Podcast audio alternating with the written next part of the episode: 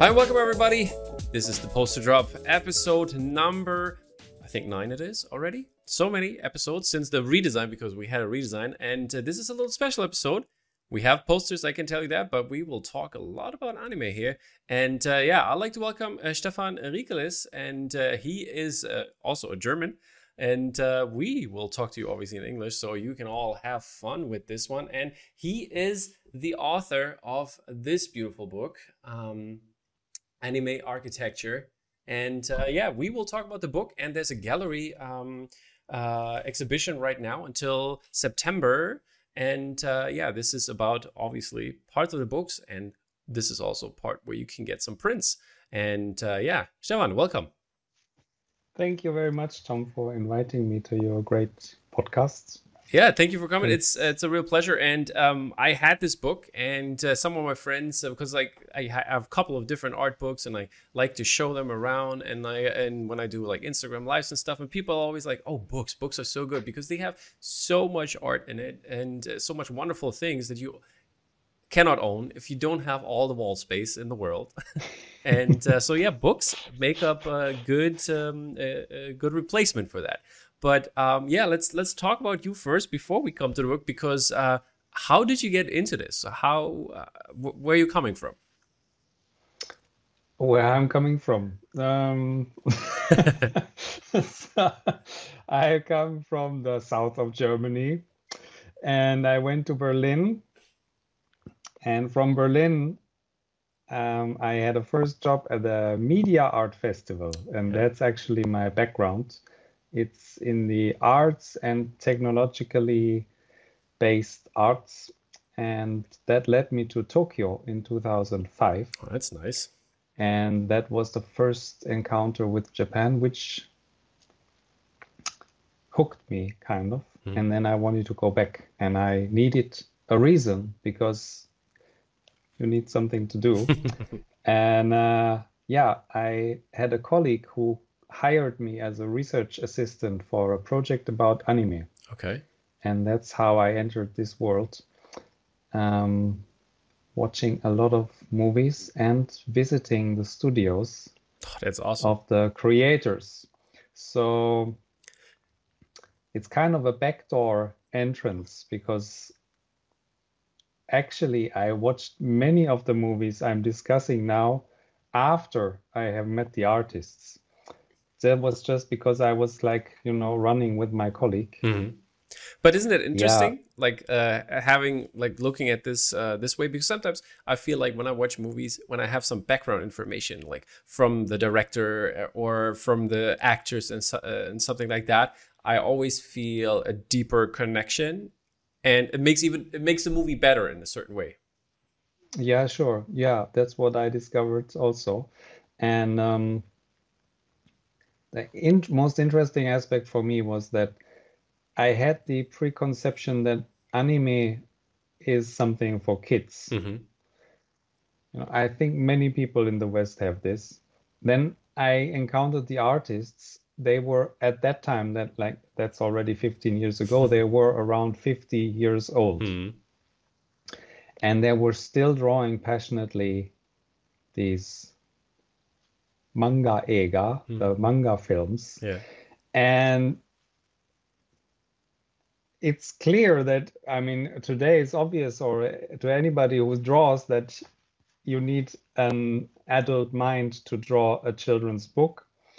But for me, that was kind of a paradox situation, because I thought, okay, so you watch these things as a teen, and then these are daddies drawing that stuff. Mm. But they were so young at heart and so inspiring. So I kept researching their work, and kind of from there it all started, because I understood, okay, these guys are doing the backgrounds. I met the background artists. And that's the whole beginning of the story. That sounds really interesting. And quick question here, what's your favorite anime movie then? You have one? Tough question. I know, but my favorite is Mononoke Hime, Princess Mononoke. I go along with that. That's also one of my favorites. Yeah, it's basically it's just one sequence, is this forest sequence when the forest god, this big deer, comes into this little pond in the forest, and that's just such an amazing place, sense of place and sense of like spiritual encounter. Yeah, that's my favorite sequence, I think. Awesome. That's a really good choice. I really love Mononoke. It's one of my favorites as well. I have a print. Like I'll show you later. I have a print and it's in the kitchen because my girlfriend really loves Ghibli stuff, and so we have a dedicated Ghibli wall in the kitchen where she spends some time. And if she's not in the office, she's over in the kitchen working at the desk there. And yeah, so she wants to be with the good stuff. Yeah, great. But yeah, so did you make this your living? Is this your working with anime? Is it your main job, or what do you do actually for a living? Yeah, this is not. I mean, since 2011, I'm producing exhibitions and books. Yeah. Like books is a bit far-fetched. It's 2 books so far. But yeah, we had a lot of exhibitions touring of the original artwork of some well-known films. And because anime is a global phenomenon, my business is also global. So yeah, since 2011, we find venues and places to present these things and tour around. Like the last 2 years have been obviously a bit dry, but yeah, we had this new book coming out, and so it's going well. That's awesome. And speaking about the book, we have some images here. Again, I'll pull that up for you guys so you can see. This is the book that I just pulled up here, and if you look inside, it has didn't it say it on like said somewhere how many images are in there? I think I read it somewhere. Yeah, they counted it. I think 300 something. Yeah, 328 maybe? Or something like that. Yeah. 386. Yeah, 386. Exactly. So yeah. So that's a lot of images in there from the anime world. But some are very small, as you can see here. No, hey, it's nothing against that. But so you took the book and basically made some of the images in the book available as prints. So this is your entry into the print world. For example, we have this Akira background of Neo Tokyo. And yeah, what is like, how did you decide, first of all, on which backgrounds that came in here, and how did you decide which, like, I mean, you had to, like, from 386 illustrations, you had to pick, like, how many are there in the exhibition? Like, okay, so now we have an exhibition about Akira artwork only. Okay. So that's like just Akira. And in this exhibition, we have 59 original artwork. That's amazing. Yeah. So, okay, your question is very brief, but the answer is quite long. Sure, go ahead. This is your time to shine. Yeah. This book is based on a previous book. That's called Proto Anime Cut Archive. I'll show it here. It's this one. Yeah. And this was made in 2010 as an exhibition catalog. In this book, we have Ghost in the Shell, Pet Labor, Metropolis, these kind of movies. And we made this book, or we were able to make this book, because we had the original artwork at hand. We did scans of the originals in a much better quality than what existed until then, which is quite strange if you think about the popularity of Ghost in the Shell, for example. Isn't it the anniversary? Was it last year, or the anniversary just came up, didn't it? Of Ghost in the Shell, yeah, it was released in 1995. Oh, so yeah. So, it's we have a bit more 3 years. Yeah, 3 years more. Maybe. But I thought it was like maybe it was a couple days back, or did they have a remaster or something like that? I think they did a remaster. Yeah, that's I think that's it. Now 4K remaster. Yeah. My friend Mexifunk Orlando Arcina, he did the US 4K Blu-ray cover design, things like that. So that turned out really beautiful. And another friend, Matt Ferguson, did the version for I don't know if Studio Canal has it or who has the rights, but he did it for the UK market. Really? Wow. So actually, that one of my I'm most proud of is that in the 4K release of the US 4K version, I have a 10-minute featurette explaining the backgrounds. Awesome. That's great. So yeah, that's really an honor, you know. Yeah. I've been working with these movies and the artists for a very long time, and to be on the official release, I was really happy about that. That's amazing. Yeah, that.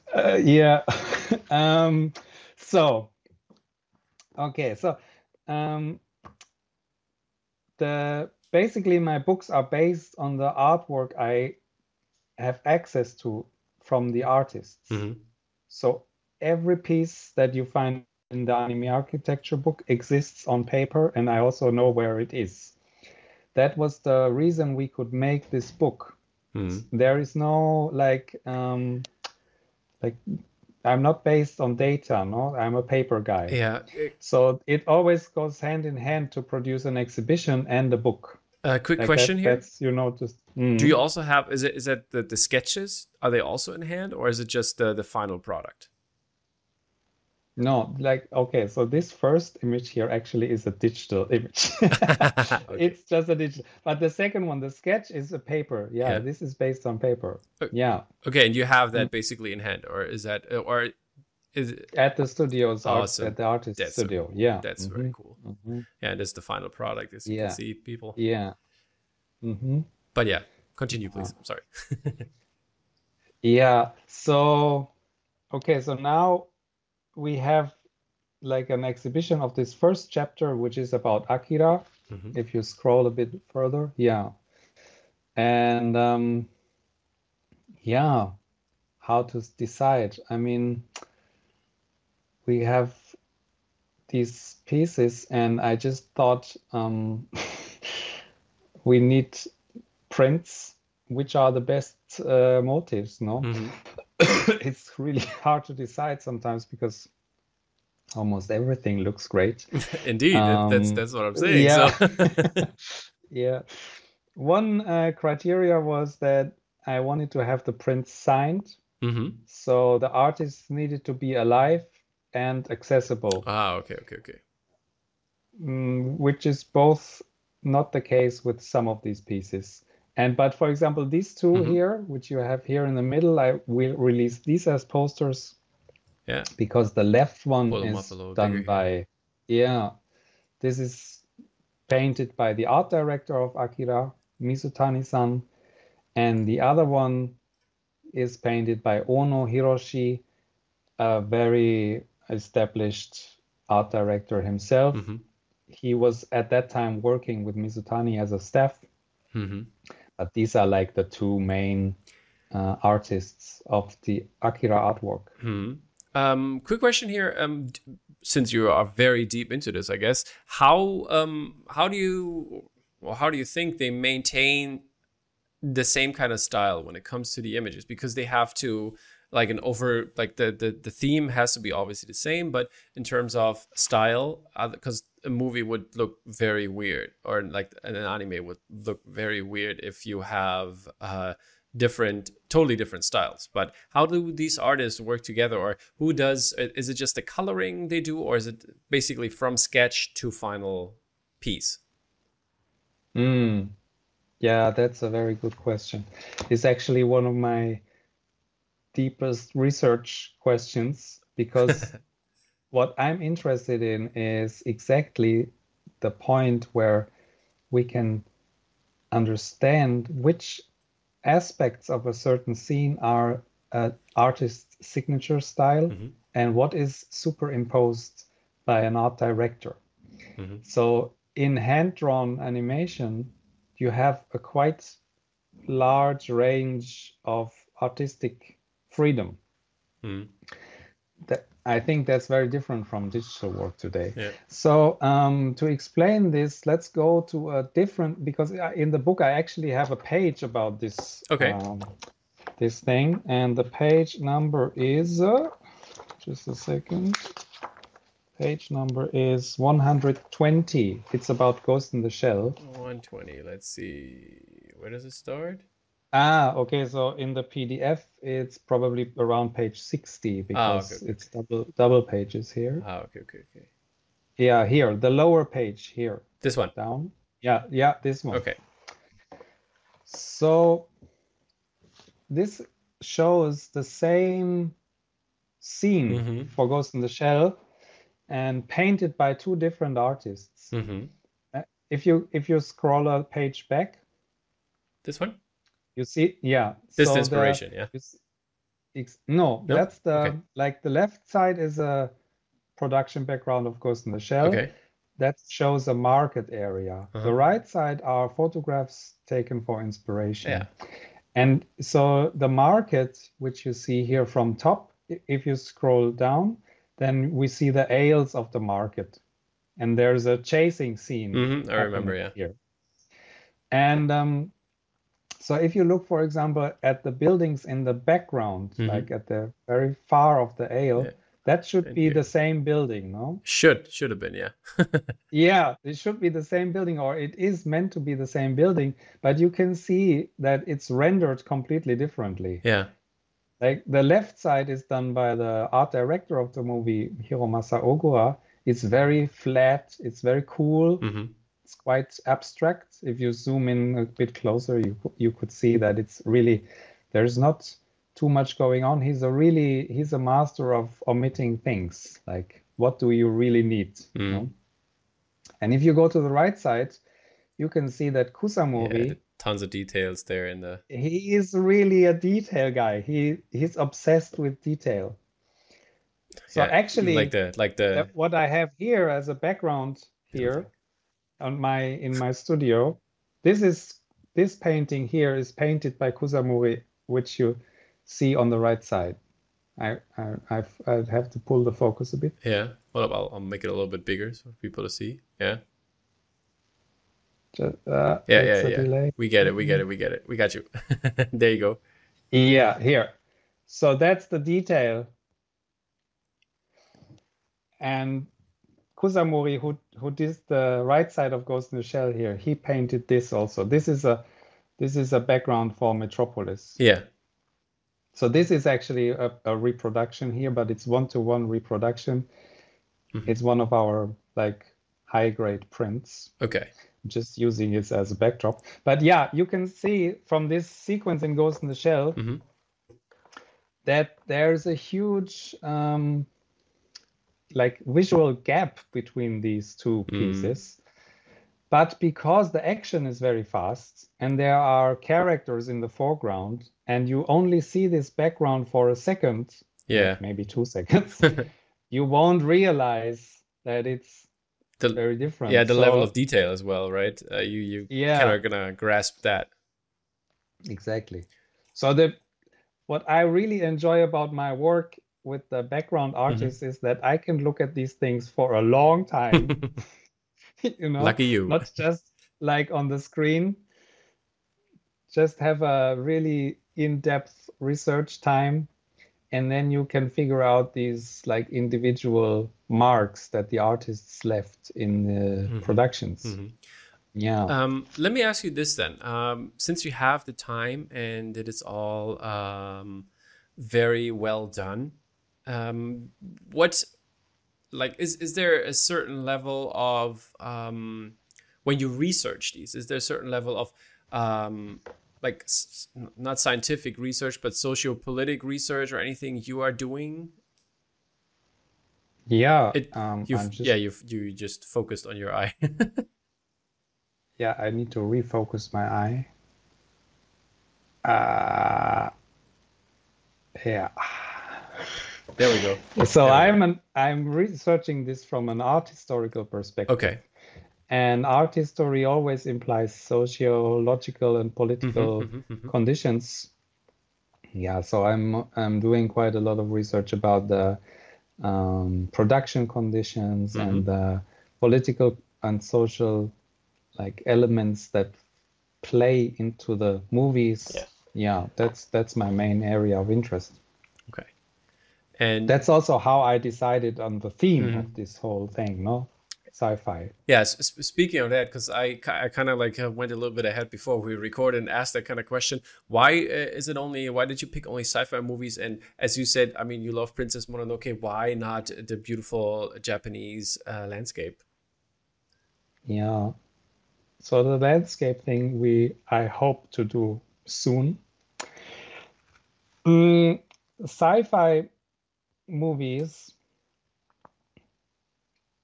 have a very strong relation to the world building aspect, or the world building is very important to science fiction productions. Yeah, not only, that means I love world building. So that means that the art department has a much more demanding task in science fiction movies than, you know, if you take like sports anime or romance things, because you need a concise and believable world to place the story in. This also means that the art directors who create that kind of stuff need to have a special ability to achieve this level of believability or to achieve the dispense of disbelief, of disbelief. So in all science fiction, the backgrounds are always very important. That's why, and because I'm working with the painting department. Why not landscape? Why not Ghibli? And because that's a different chapter, and you can't combine both in one book. Oh yeah, obviously. It's just, you know, selection criteria. Yeah, and Ghibli is hard to get. I mean, these things here, which we have here, are not so easy to get. But Ghibli is a completely different story.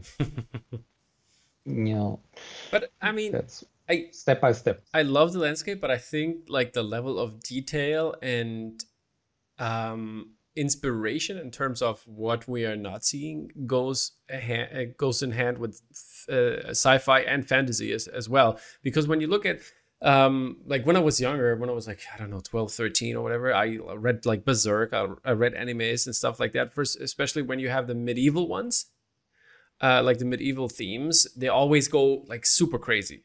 And I wondered, in terms of architecture, is that because Western architecture and how castles are built and stuff like that is totally different from what Japanese castles and things look like. And this comes from and having this super cool imagination of the whole thing. Is that your perspective as well, or can you comment on that?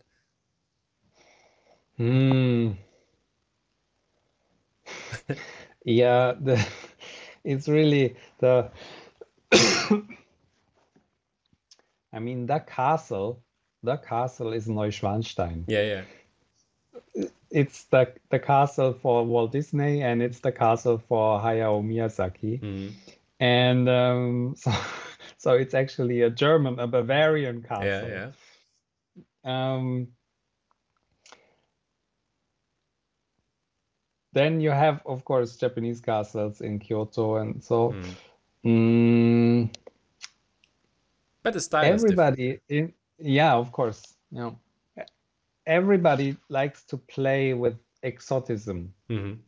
I think Japanese as well as Westerners. The other way around. Yeah. So for the Japanese audience to present like European style architecture has in itself a certain appeal. You know, Heidi was not by chance that it was produced in Japan. The attraction from Japan to Alps scenery is very high. It's the same attraction level that we have for a Japanese garden or, you know, Japanese architecture. Mm-hmm. You want to see it, you want to experience it, so you invest time and energy to create these things. Yeah.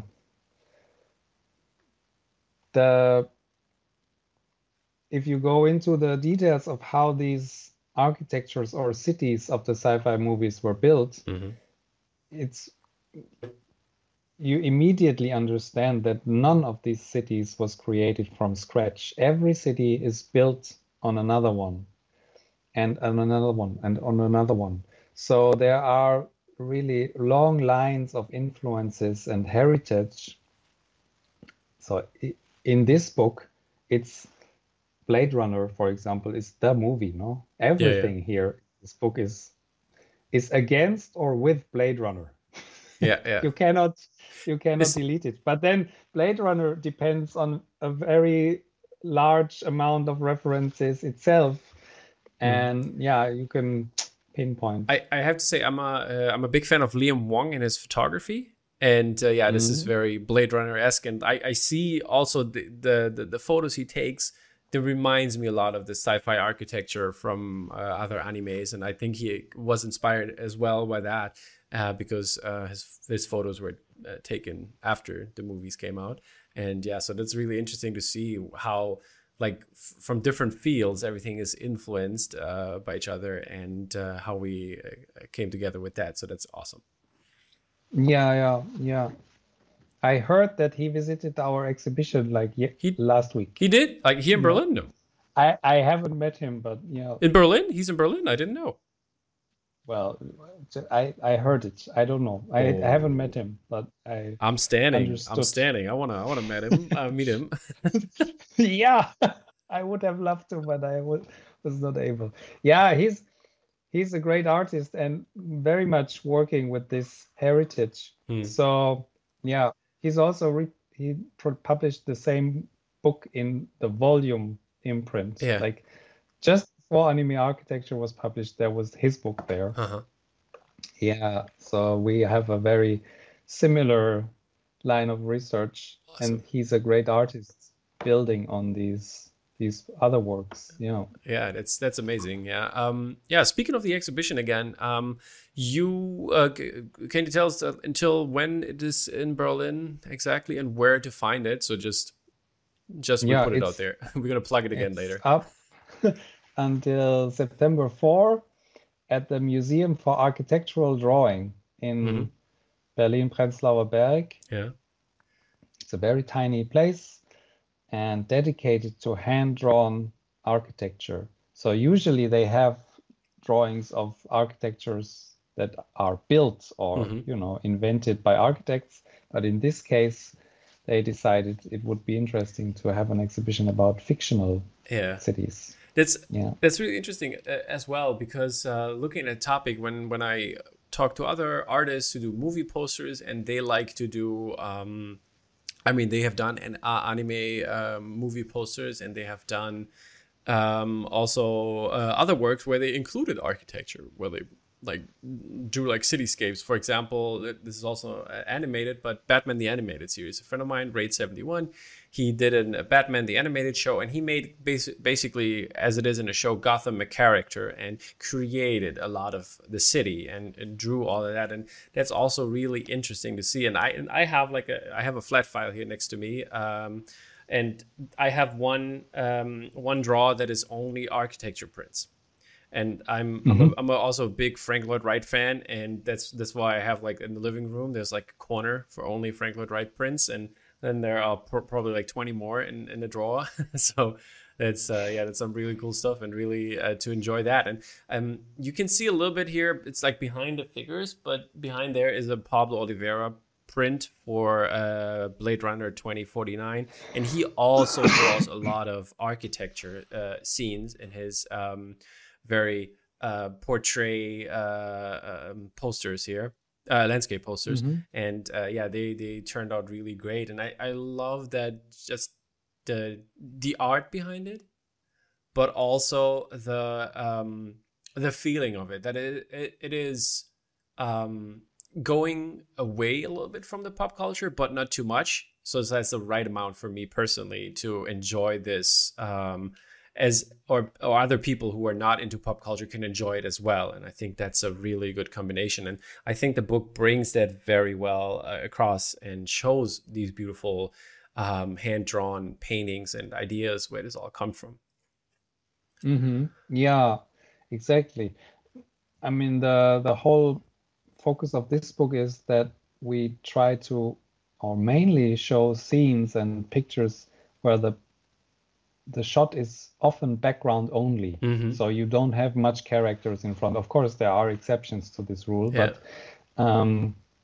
But really the sequences where the background is the main protagonist, because that's when the artists can excel. No, yeah. They have enough time and resources to really go into depth, and so you get the finest art from these sequences. And especially as well as you said, I mean, you talked about the world building, and I think seeing the world and making it a believable world is the artistry that these people do here. And I think this works very well, and this is why we love these movies so much. Yeah, there was an interesting moment when we were putting up the exhibition just now, that one of the guys who was hanging the pictures on the wall, he said, with each frame I'm putting up, I can hear the music. Awesome. Of Akira, no? Yeah. Because the backgrounds, the memory they evoke is the space of the movie, and in this space you hear the sound. So it's really like Oshii, the director of Ghost in the Shell and other important movies, he said once that it's really the backgrounds where the director expresses his vision of the world. The story is basically just a hook line to get people into this world, and it's the background art where the vision is expressed, philosophical or spiritual ideas. And you get the sense of why things are, or why characters do things like that, and why they are in this world, and like the interconnectiveness of the background or the world in that case to the characters makes total sense there. And this is just incredible. I love that you have done this book, and that there's an exhibition even in Berlin, because this is for the art world, the pop culture art world where I'm coming from, there's not much going on for Berlin, and having this makes it definitely worthwhile. It's really to me it's still also a bit of a miracle to have this exhibition in Berlin, because Berlin, pop culturally wise, is basically off the map. No? Yeah, it's kind of sad. I don't know why. Yeah, it's really strange. Yeah. Since in the art world, fine art world, Berlin is big. Exactly. But in the pop culture world, Berlin is really very, very small. Yeah, it doesn't make sense. But anyways, do you have a favorite from the backgrounds? Is there something that you really, really enjoy so much, and or what's the one original that you put up yourself? Well, I'm putting up all of them. Oh, lucky you. Yeah. Original, you mean? Yeah. You have one?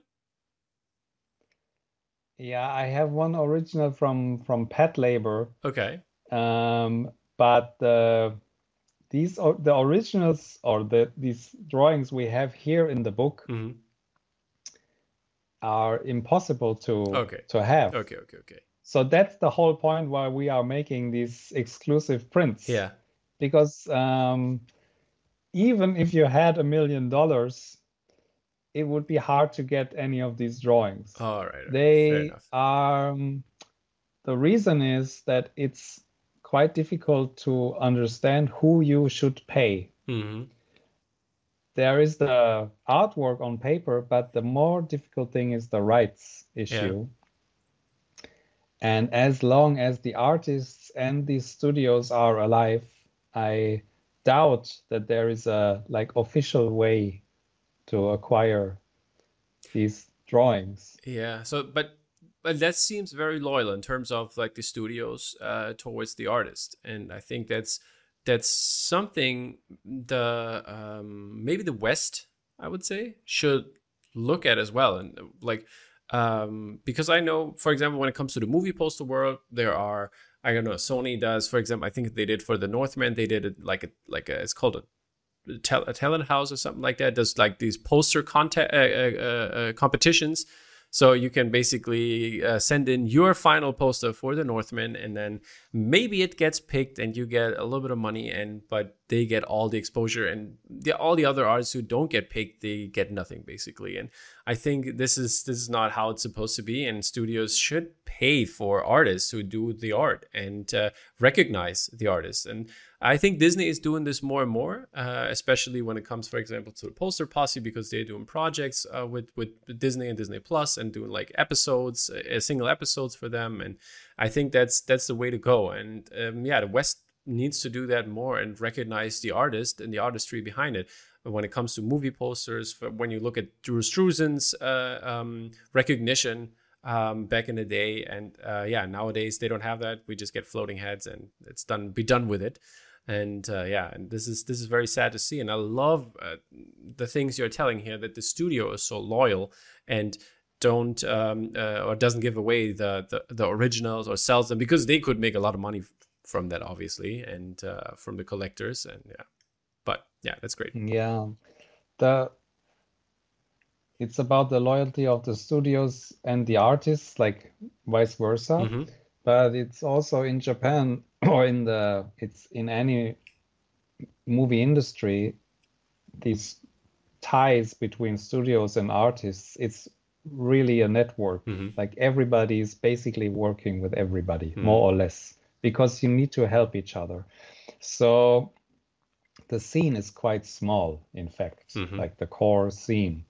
And it's a system in which many people know what you're doing. Mm-hmm. Like, so they care about each other, and they know that somewhere here in our net, in our base in Tokyo, we have all these things and we take care of it. Mm-hmm. So it wouldn't be regarded well in terms of loyalty if somebody sold everything. Yeah. So that's okay. Do you have a favorite moment that you have met a certain artist, or went to a studio and had a certain meeting or something like that? Was there something that really stood out over your career? Because you probably had multiple great meetings, I guess. But let us into the on the inside here a little bit. What will happen here? So I still think one of the the most touching and like really changing moments in my career was when Hiromasa Ogura, you're just showing his picture here, mm-hmm. the art director of Ghost in the Shell, he came to our first exhibition in Berlin, which was held in 2010. Mm-hmm. And he was, before that, like we started working with him in 2007. Mm-hmm. So it took us quite a long time to convince him that we want to present his sketches and artwork, which is not kept in a good condition. No? Mm. It's quite dirty. It's quite messy. That we want to present these things on the wall of a museum. Because he always said, first, this is not my work. My work is based on the work of many others. No, the painting I do is based on a line work by another artist, which is based on a photograph by another artist. So I'm not the only author of this piece. And the artwork really is the movie. It's not my work. Mm-hmm. No, we all do it together. So I don't have a good feeling showing my pieces on the wall. Yeah. Now, what does it mean? It's a very sincere and solid response to my request, and it's quite hard to answer. The only way to answer was basically to show how it was created, to show the whole process. like to show all these sketches that were necessary to create the final piece. And we did this, and we put it up on the wall, the like damaged pieces. Yeah. And so he came to the opening and he stood in front of this installation and he told me, Stefan, I understand now, it works. We can look at my work on the wall. I haven't thought of it so far. So that was really, you know, it was really mind-blowing for me because with my work, I could change a bit how he perceived of his own work. Yeah. That's really, for a curator, that's the best you can achieve, you know, to work with an artist so close that he understands a new aspect of his own piece. That's really a great honor. And from there, I understood, okay, that's the way. You know, yeah, like the Mandalorian says, this is the way. Exactly, yeah. And that's a very, very wholesome story. I love that. Love to hear that story. This is amazing. Yeah, and I got goosebumps hearing that. So that's amazing. Yeah, that's amazing. I got them too. Yeah, that's really great. Yeah. So yeah, that was like the turning point. No, then I understood. Okay, we can go much further with this project. Awesome. So What's the future going to hold for you? Let's talk about that. Yeah, I don't know. At the moment, I'm just busy, like fulfilling prints and things, and like you know, packing parcels and caring about the quality of everything. I'm not really in the position to produce new things at the moment, but yeah.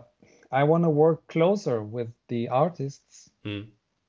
I think that it would be nice to have monographic books in English about these art directors, like whole biography. Yeah, like portraits. Yeah, portraits and, you know, show what they done in their life in a solid book. So, yeah. I just don't know who wants to buy it, you know. I would like to have such a book, but I don't know if it's possible to do it. Yeah.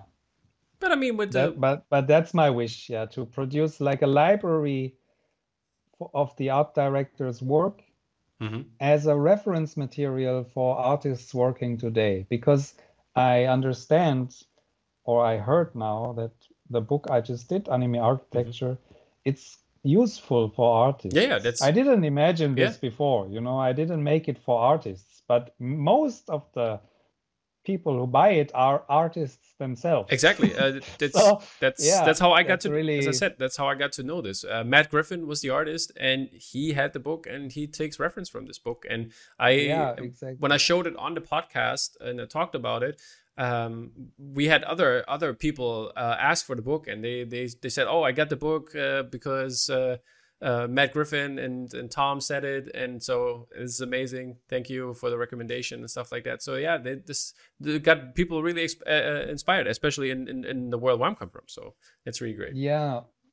So that's really great, and that would be the best for me, you know, to like bridge the Japanese guys with the guys working today, because also the people I'm working with are old. No, we need to kind of preserve their work. And if I could make a library of their way of working, no, because everybody's working differently, I think that would be a really useful resource. And I would enjoy doing this.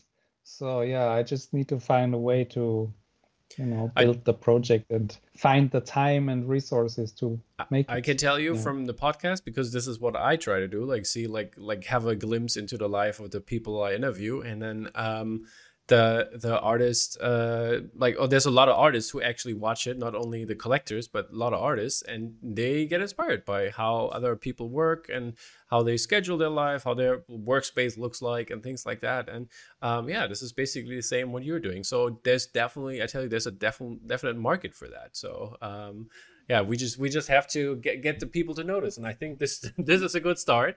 And yes, that's a very good start. Thank you for this. Yeah, my pleasure. I mean, yeah. I love the idea behind the book. It's a really great one, and I love the passion you bring with this. This is basically.